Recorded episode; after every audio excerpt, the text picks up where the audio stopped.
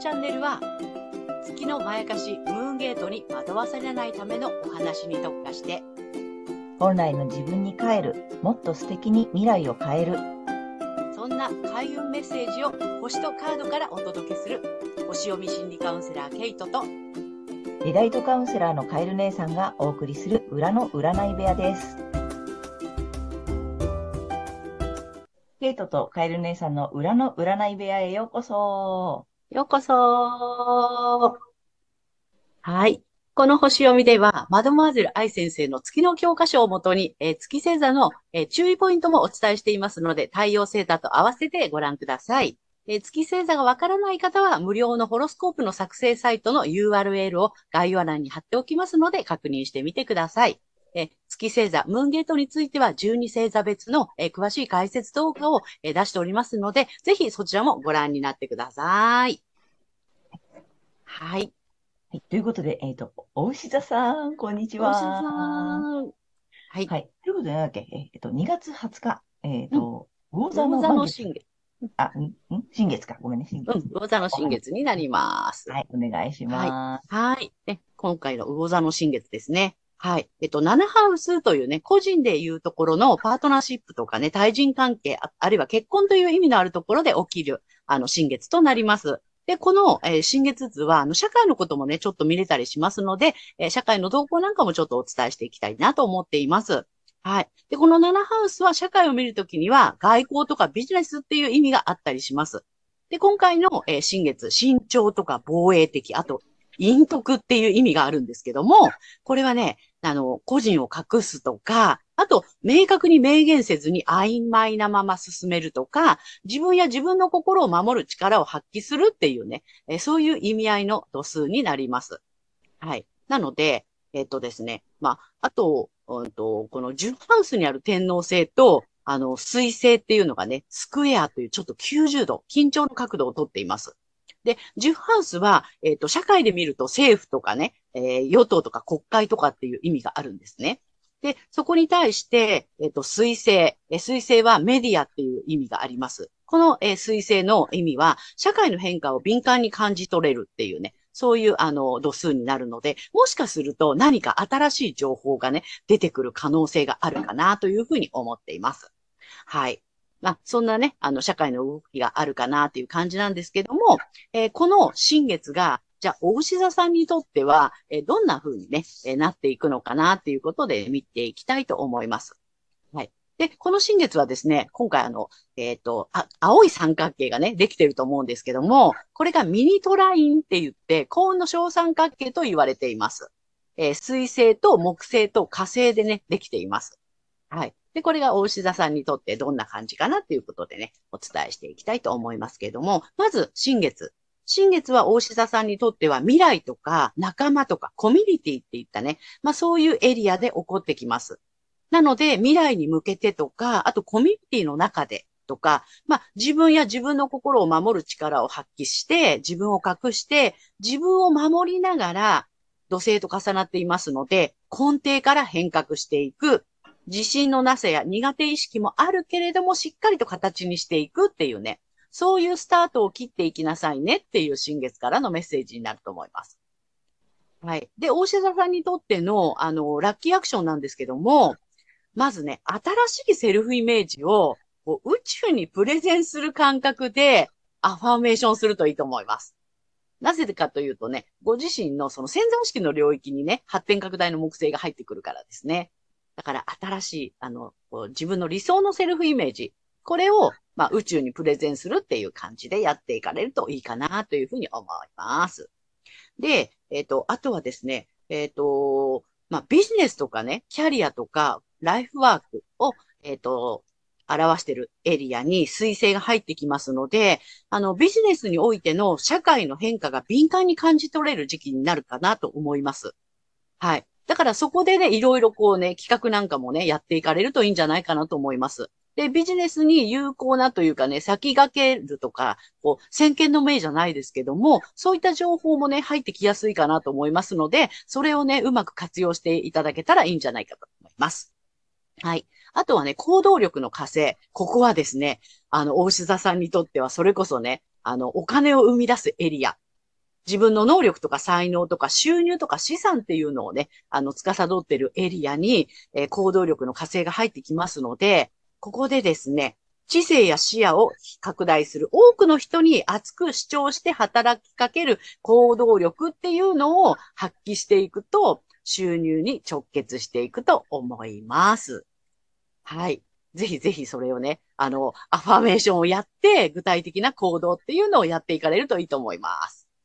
はい。ここまでが太陽、お牛座さんへのメッセージとなります。はい。はい。ここからが月星座、大牛座さんへの注意点となりますので、えっ、ー、と、聞いてくださいね。はい。えー、月大牛座さんですね。えっ、ー、と、未来に向けて仕事にまつわるお金、収入に期待を持ちすぎて行動すると、うまくいかなくなっちゃうし、不安から悩みとか苦しみがね、大きくなってしまいますので、えっと、お金、収入にあまりフォーカスしすぎないでくださいね。はい。ということで、はい。星読みは以上となります。はい。ありがとうございます。はい。ありがとうございます。なんか行動的な感じだね。行動するといい、うん、いい感じだね。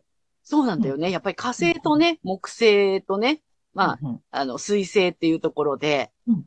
うん。水星は頭脳だし、火星は行動力みたいな感じ。でそこが発展拡大の木星と三角形をね、あの、こう、なんていうのかな、うん、スクラム組んでる感じなので、うん、いい新月かなと思いますね。ね新月だしね、こう月が隠れてね。すべてを奪っていく月のね、まやかしに、まやかされない。ないはい。はい。ということで、ここからは、えー、カカエル姉さんのカードカウンセリングに行きたいと思います。ちょっとね、今日また新しいカードを用意しております。あのね、ニュービジョンカード、タロットカードなんだけどね、ニュービジョン、新しい視点。うん、っていうかね、新しい視点って何かって裏側から見たっていう意味なんだけどね。うん、うん、面白くてね、これを引いてみたいと思います。はい。お牛座さん宛てに、えー、1枚、ぴゅっと引きました。はい。えー、じゃじゃん。お？あ、これね、あれだよ。あの、カップの6。はあ。あのさ、インナーチャイルドのカードだよってよく言われるやつ。うん、うん、うん。ね、あの、子供の頃の、あの、なんだっけ、癒しましょうとかってね、出てくるカードなんだけど、そのね、それを、なんていうの、後ろから見た感じ、こうね。うんうん。なので、えっ、ー、と、カードから見えない側が見えるんだけど、わかる？だからさ、お父さんとお母さんいるのよ、空に。あ、本当だ。やっぱいるのよ。いるんだね。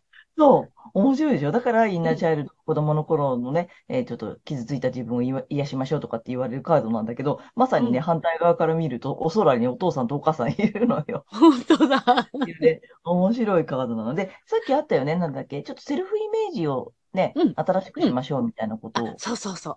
星座さん言われてたよね。うん。うん、なので、まさにね、ちょっと昔あった古傷とかね、あの、それ幻だよってね、あの、よしよししてあげてほしいなと思ってさ。ぴったりのカードがね、来ております。本当に。ねえ、面白いよね。はい。すごいね。えっ、と、またね、もう一つは、あと、オラクルカードからね、もう一枚いただきたいと思います。いつものこれね。えー、じゃじゃん。お、2番。サポーターなの、2だからね。ああ。うん。でね、えっ、とね、自分を癒せば、周りが癒される。あれ、なんかまたこれシンクロしてないけどさ。いや、シンクロしてるわね。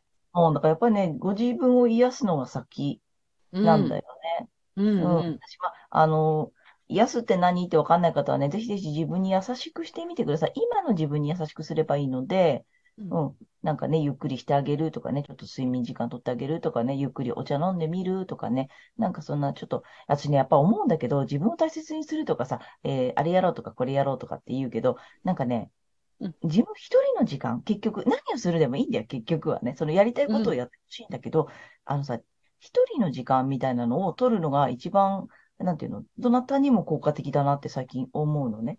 うん。一人になってみる。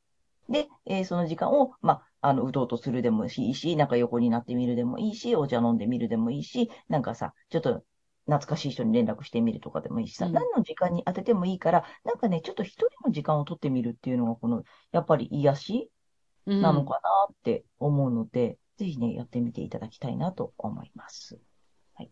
で、今回ちょっとね、珍しく、ラッキーカラー、まあ、ちょっとね、あの、新年というか入ったばっかりだしね、ラッキーカラー出してみたいと思います。えー、じゃじゃん。お白いよ。ホワイおー。ね。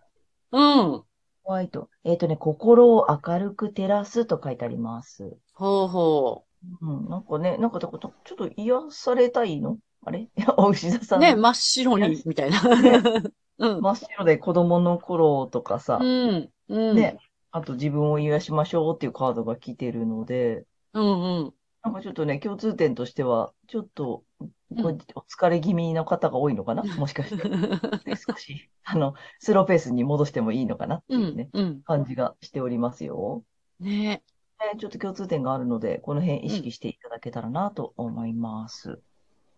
はい。ということで、えーこれが、えっと、2月の20日から、えー3月の6日までの分になるんだよね。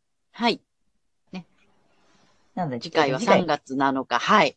乙女座の満月になります。はい。じゃあまたその頃にね、えー新しい動画をアップしますので、ぜひお楽しみにしててください。で、あの、ぜひね、月星座の方も見てください。ご自身、月星座調べていただいて、月星座の動画と、えーあとなんだっけ、反対星座。そう。ううんん。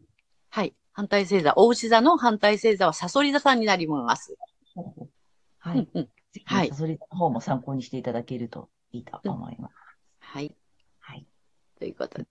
はい。ということで、まあ次回また会いましょはい。素敵な2週間をお過ごしくださう。い。ください。